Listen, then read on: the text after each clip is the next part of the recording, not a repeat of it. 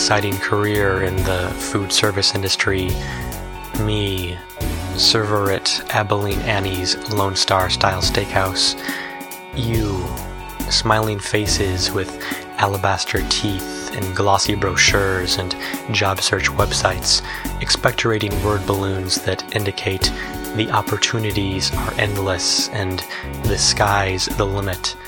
Me, on my hands and knees in the men's restroom, disinfecting an unconscionable act of bodily fluid-based vandalism by one of our establishment's fine patrons, or, as we are forced to call them by company policy, partners. I saw you on Craigslist and on Career Builder and in the classifieds. We recruit only the best, you said. Be proud to be part of a winning team.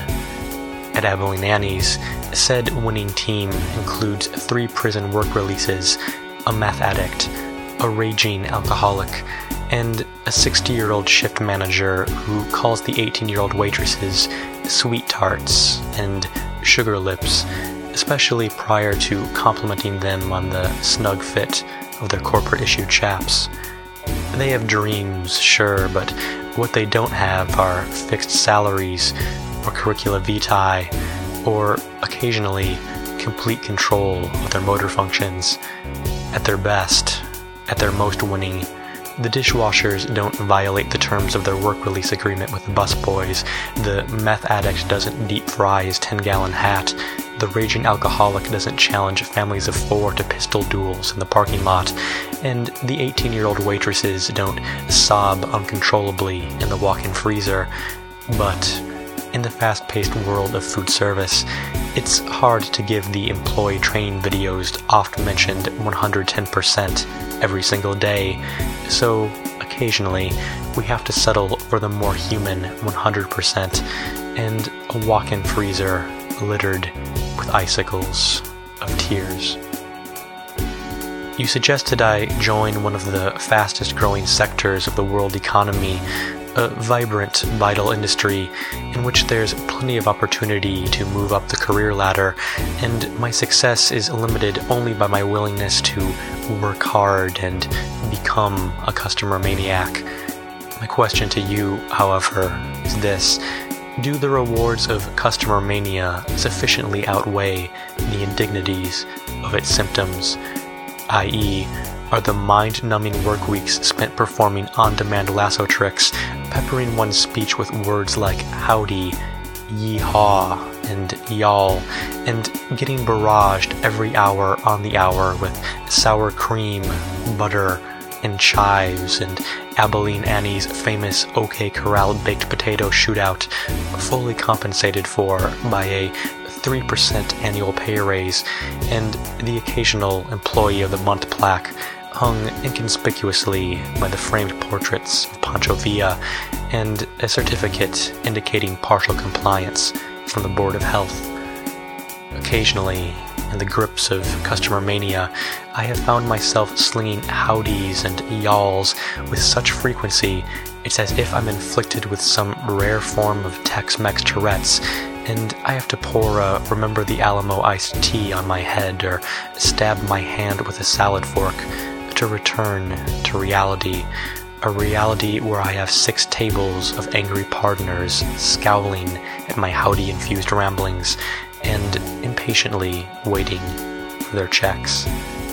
During more acute attacks, when I'm all but incapacitated by a desire to hogtie the greeter and brand her flank with an onion ring skillet, I have to decompress in the walk-in freezer with the sobbing waitresses and the slabs of USDA choice beef, but I'm tired of bearing witness to my coworkers' misery, and I'm tired of contracting frostbite.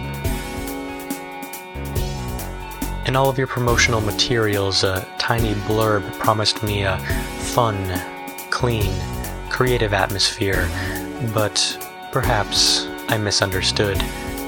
My concept of fun does not involve wearing company-mandated spurs and responding to partner-issued pig calls. My concept of creativity does not include selecting a different John Wayne pin for my tasseled leather vest, and mindlessly reciting the appetizers, soup of the day, and drink specials. While it's true that the problem may be me, some internal dysfunction that prevents me from joining the league of Prozac-grinning, alabaster-toothed customer maniacs laughing it up on the career fair brochures, I had the sinking suspicion that I've been bamboozled, that you, exciting career in the food service industry, are a scam, a sham, a fly-by-night operation like the Toothless Men offering me General Sam Houston's ashes for $20 at a red light stalled intersection. So, to prove to me your existence, why don't we both meet this Friday at Abilene Annie's?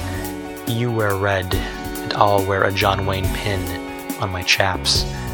I'll recite the appetizers, and the soup of the day, and the drink specials, and you'll ask for not just a job, but a career, and I'll know that you exist, that all my lasso twirling and partner ingratiating hasn't been in vain, that just around the corner lie Cheshire Cat smiles and shining teeth, and a fast-paced, rewarding work environment previously hidden to me, a mythical golden city, El Dorado for the minimum wage, promising untold riches and 401k plans as far as the eye can see. And I'll take your order and bring your appetizer, the yellow onion rings of Texas, and somewhere a tumbleweed will whistle by, and a player piano will sing Scott Joplin, and the onion rings will look just like they do on the menu. Impossible, mouth-watering, delicious. Or maybe you'll stand me up, and I'll be left with nothing but my yellowed molars and the cold embrace of the walk-in freezer. And when that freezer door closes, I swear to you, it's the saddest sound, the loneliest sound in the whole barren Lone Star state of Texas.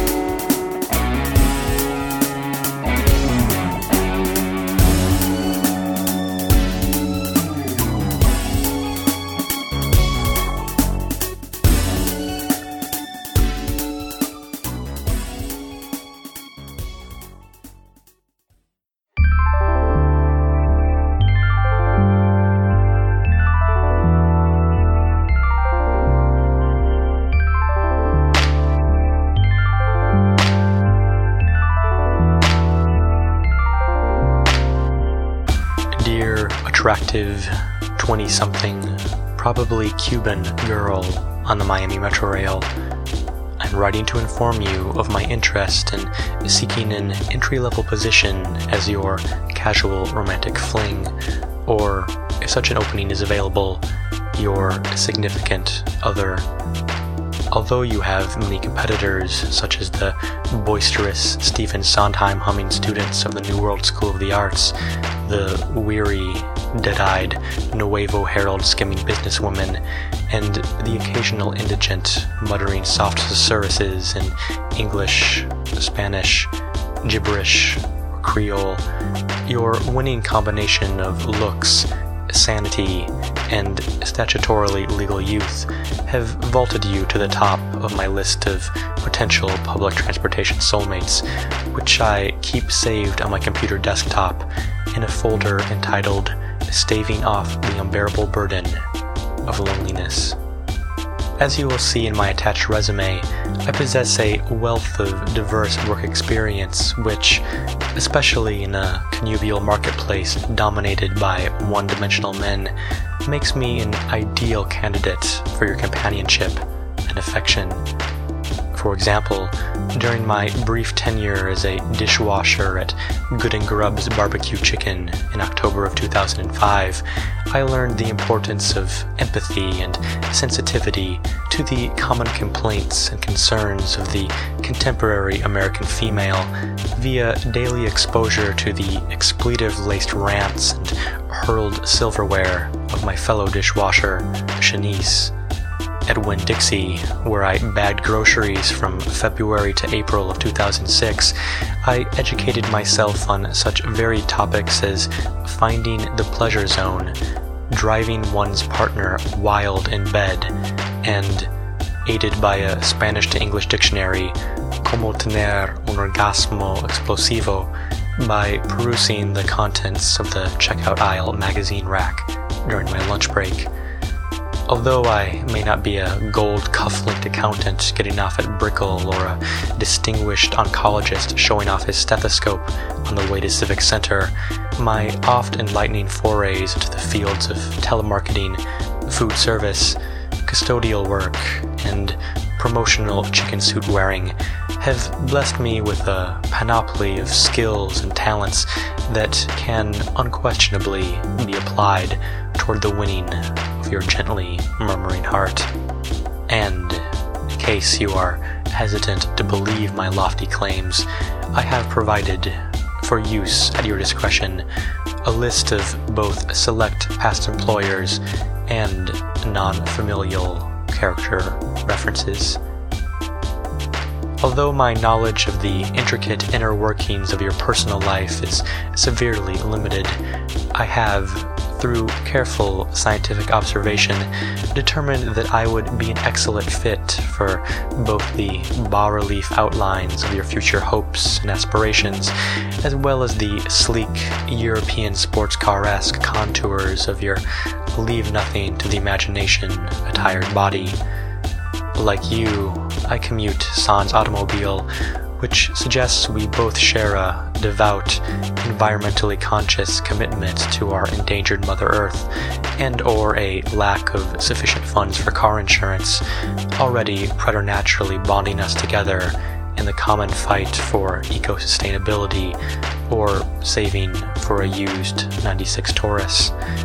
From listening to the tinny lyricism of Mos Def and Public Enemy spilling from your iPod earphones, I gather that you, as well as I, appreciate the finer things in life, favoring the erudite social commentary of Thieves in the Night and Fight the Power over the limited metaphorical complexity of Bounce That Ass and Stick That Thing Out, emanating from the ear canals of our fellow passengers.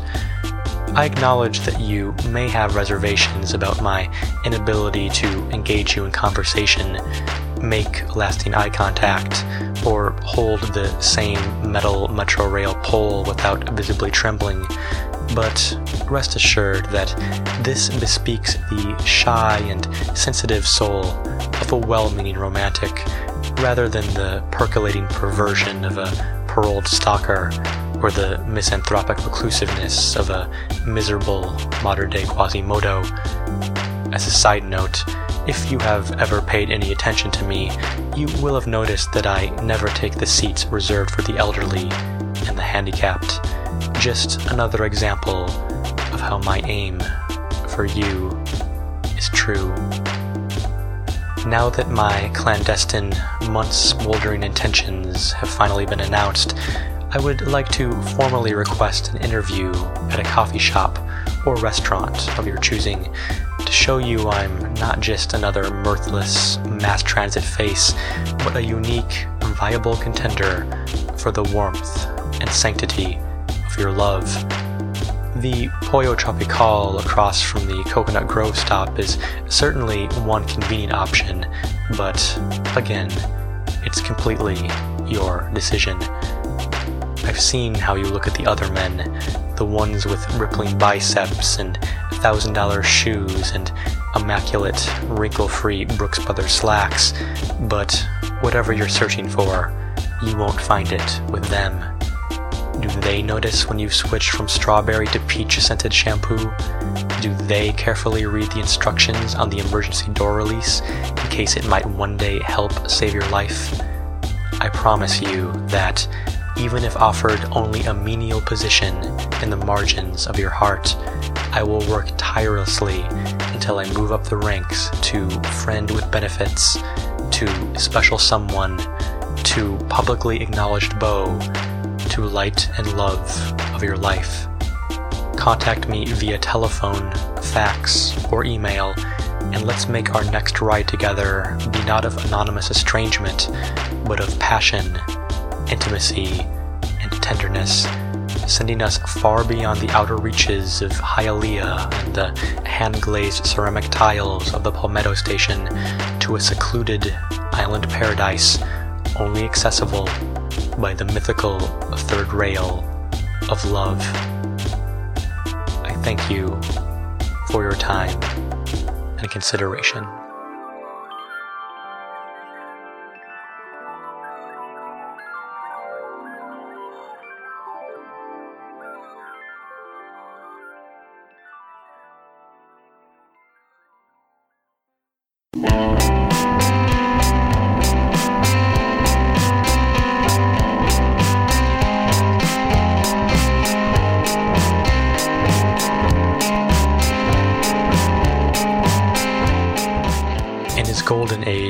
Simmons was the undisputed sales champion of Gable's alternative transport. He could convince a jewel-encrusted socialite that Conestoga wagons were all the rage, assure a hotel heiress that anyone who was anyone owned a Tajikistani yak. Once, he even committed a real estate developer to a $50,000 down payment on a pair of premium stilts. He sold luxury dog sleds to movie stars, limited edition camels to the CEOs of major pharmaceutical companies, tricked out auto rickshaws with 24-inch rims to platinum-selling hip-hop artists. The world was his oyster, and he was the skin diver, plucking detritus from the ocean floor and marketing it as the choicest of pearls. But the pinnacle of his subterfuge, his best stuff, his A-game, was saved for the impressionable and severely mistaken women who believed that he was the man of their dreams. His methods were impeccable. He'd show up at the Delano or the Shore Club on a company elephant, stroll regally into the cocktail lounge, hone in on the least confident, most inebriated woman at the bar with GPS accuracy, chivalrously offer a series of reason-clouding martinis, and, after promising her the sun, the moon, and, for a limited time only, the stars, he'd sweep her off her feet toward valet parking, where the company elephant awaited to whisk them to the imminent bacchanalian pleasures of the night. In the morning, while his dishabille conquest lay peacefully slumbering in the hotel bed, or on the beach, or in the back of a Gable's alternative rickshaw, Simmons would make his escape, leaving behind only the fading musk of Calvin Klein's obsession for men and a business card of one of his chief competitors. Perhaps the women incessantly harangued his competitor's secretary with tearful, sob-punctuated phone calls. Perhaps they launched a campaign of heartbroken, exclamation point-riddled faxes. Perhaps they even strode into the company showroom, screaming schizophrenically, demanding to see Federico Pepe Villalobos, sales associate, the man who had swindled them of both the heavens and their innocence. But this is mere speculation, because at Gable's alternative transport, at Simmons's home turf, he remained unmolested. He just kept on selling those pearls to the deep-pocketed swine of South Florida, until he began to disintegrate. The The first person to notice was Cesar, the watchman, who greeted Simmons every morning with red, spidery, Cafe Cubano jolted eyes from his posts in the parking lot. Pareces un poquito pálido hoy, he said, slumped on an uncomfortable folding chair. You seem a little pale.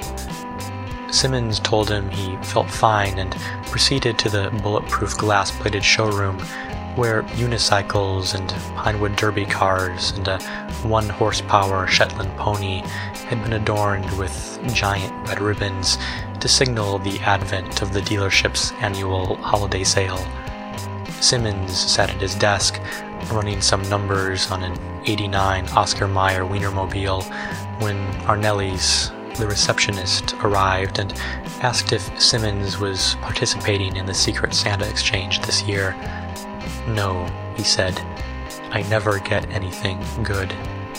Okay, said Arnelli's, crossing Simmons off her list. By the way, are you feeling okay? Your face, it looks faded.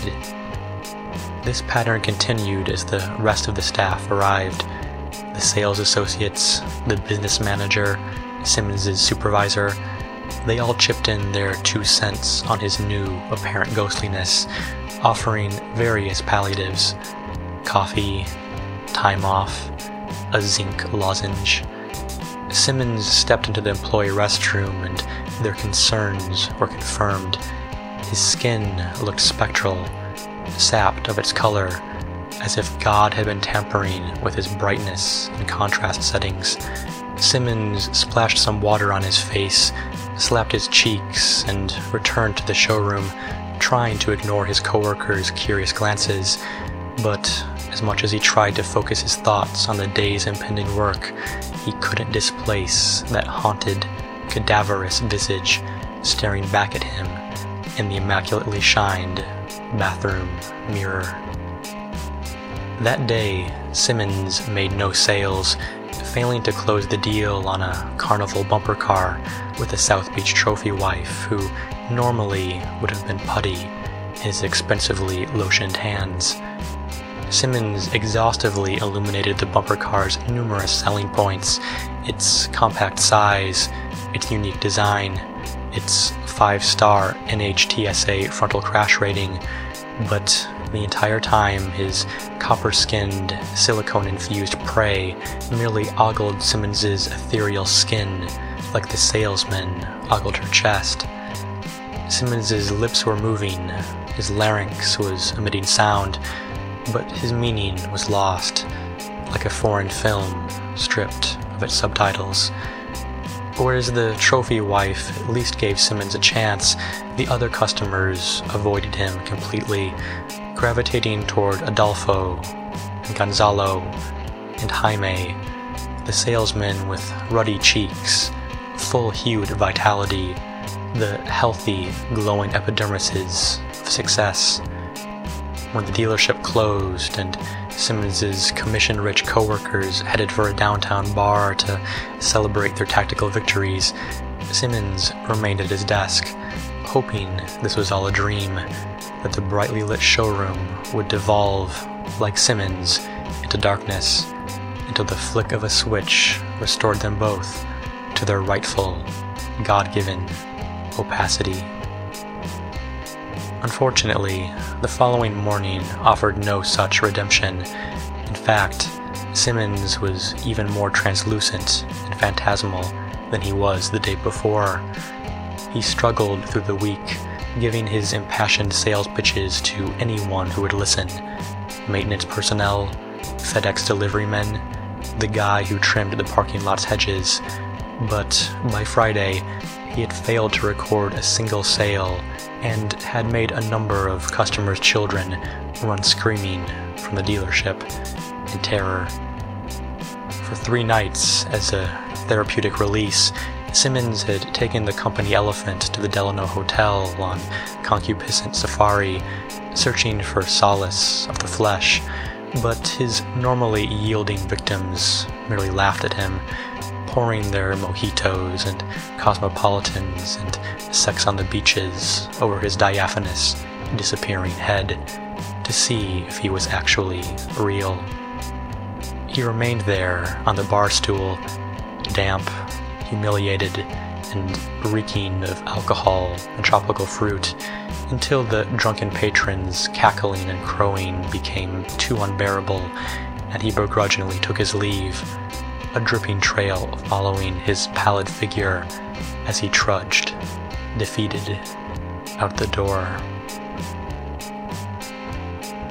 On Friday, as Simmons haunted the showroom, now barely a wisp or a trick of the light, his supervisor called him into the office for what Simmons assumed would be an unpleasant and largely one-sided conversation.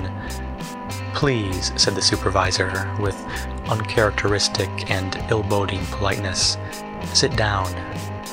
Simmons complied, and his boss paced back and forth along his desk, his eyes scanning the prominent framed landscapes of Alaska that adorned the walls of his office. Alaska, the supervisor said, land of the midnight sun, home of the mighty Inuit. "Are you familiar with the Inuit, Simmons?" "No, sir," said Simmons. "Perhaps you know them by their more well-known yet less accurate cognomen, the Eskimos. A fascinating people, hardy, proud, stout and robust, occasionally polygamous." As the supervisor droned on about the Inuit, Simmons's mind drifted to the indignities of the last several nights, all those cocktails dripping down his revenant face, as the objects of his desire howled in derision. These, the same women who had been powerless to resist his snake oil charms, the shell game of his love, now found him pathetic. Casper, the womanizing ghost, the specter of every man who had sold them the stars and given them nothing but a black hole. He had tried to reason with them. "Look," he said, "seeing as we both occupy a state of acute fragility, you in your dimly lit netherworld of alcohol-soaked singles bars and me in my twilight between existence and the void, perhaps we are in a position to better understand each other, to comfort one another, to provide a shape and substance to our lives that would otherwise remain invisible." The women of the Delano just laughed and doused Simmons with their mixed drinks. The hypnotic allure of his features was gone. The persuasive gleam in his eyes all but disappeared. What was left was all that was really ever there in the first place. A shadow of a soul. The barest trace of a man. "Look, Simmons," said the supervisor, "your legacy at Gable's Alternative Transport is assured. Your sales technique is legend. Your record-setting figures for the month of October 2005 will be forever lauded in epic poems and song, etched on the bases of Corinthian pedestals so that generation after generation may bear witness to the singular grandiosity of your unparalleled achievements. And yet, as they say, glory fades, and the truest of champions is he who, like the mighty Inuit, realizes when he has become a drain on the limited resources of his family and decides to leave his igloo, trek across the unforgiving wilderness, and depart from humanity on an ice floe toward the inevitable entropy of nature." So, I guess what I'm saying is, Simmons, are you a true champion? Are you going to step onto that ice floe? Or are you going to wade in the icy waters of mediocrity and professional decline until hypothermia finally stills your once proud and beating heart? Simmons didn't respond, instead staring at the faint outline of his hands, now mere whispers of existence protruding from his handsomely pressed Dolce & Gabbana shirt sleeves. His boss took Simmons' silence as an implied agreement, said he was delighted they understood each other, and directed Simmons to Arnelli's to complete the necessary paperwork, as Simmons watched his fingers slowly succumb to the competing offer of nothingness.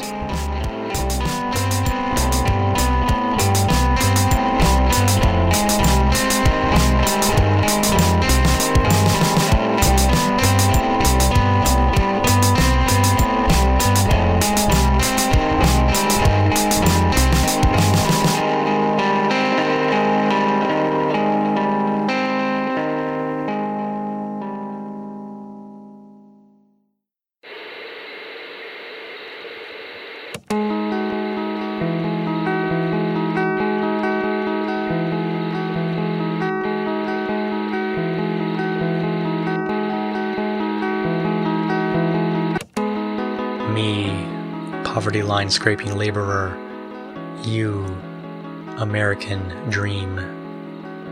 I saw you in the suburbs with your massive identical homes and your luxury SUVs and your 2.3 children playing on the freshly cut lawn. You were too adorable to mention. Did you notice me? I was trimming your hedges, resodding your traffic circles, watering your rhododendrons.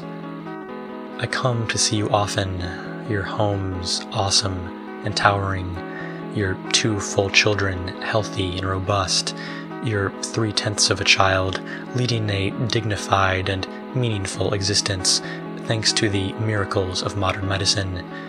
If only I could have children such as these, children who don't cry incessantly in the night, who don't steal $20 bills from my wallet, who don't complain about their hand-me-down blue jeans being too tight to button properly, or their Christmas stockings being stuffed with packing peanuts, or their skin conditions being left untreated because mommy and poppy don't have health insurance. If only my children were like your children, gelled hair, catalog model faces, well-fed, cherubic, content. You probably don't recognize me, but I see you all the time. On television, in magazines, on public benches and the sides of city buses. Yesterday I saw you at the strip mall, storefront after storefront, offering the riches of the 21st century.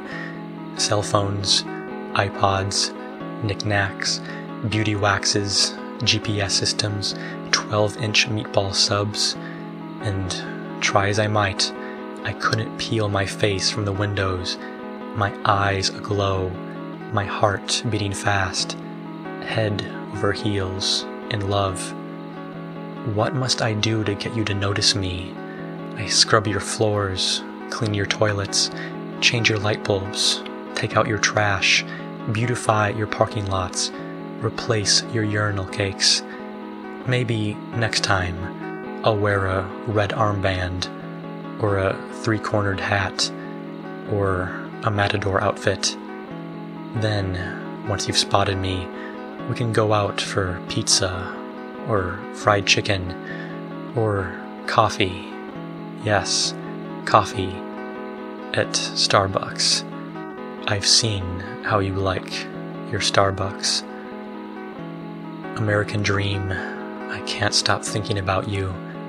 All day long I do nothing but envision well-manicured golf courses and 7-day Caribbean cruises and trips to Disney World with a wife who doesn't have to work 12 hours a day in a garment factory and 2.3 children who don't have to microwave convenience store burritos every night for their dinner, and friends with the healthy, suntanned, avocado exfoliated, vitamin B rich, spa treatment pampered, plastic surgeon scalpeled look of success radiating, no, gleaming from their faces as we ride the Big Thunder Mountain Railroad and the spinning teacups and It's a Small World After All, tears of joy streaming down our cheeks, in disbelief that life could be this good, this free of pain and sorrow and poverty and disappointment. American dream, I'm a good man, a hard worker. If you only got to know me, I'm certain you would like me. I'll be true to you, care for you when you're sick, lift you when you fall, brighten your days and illuminate your nights. I'll do anything for you, anything. My heart beats at your command. Just give me one chance, American dream. That's all that I ask. Remember, red armband. I'll be waiting out back, behind the dumpsters.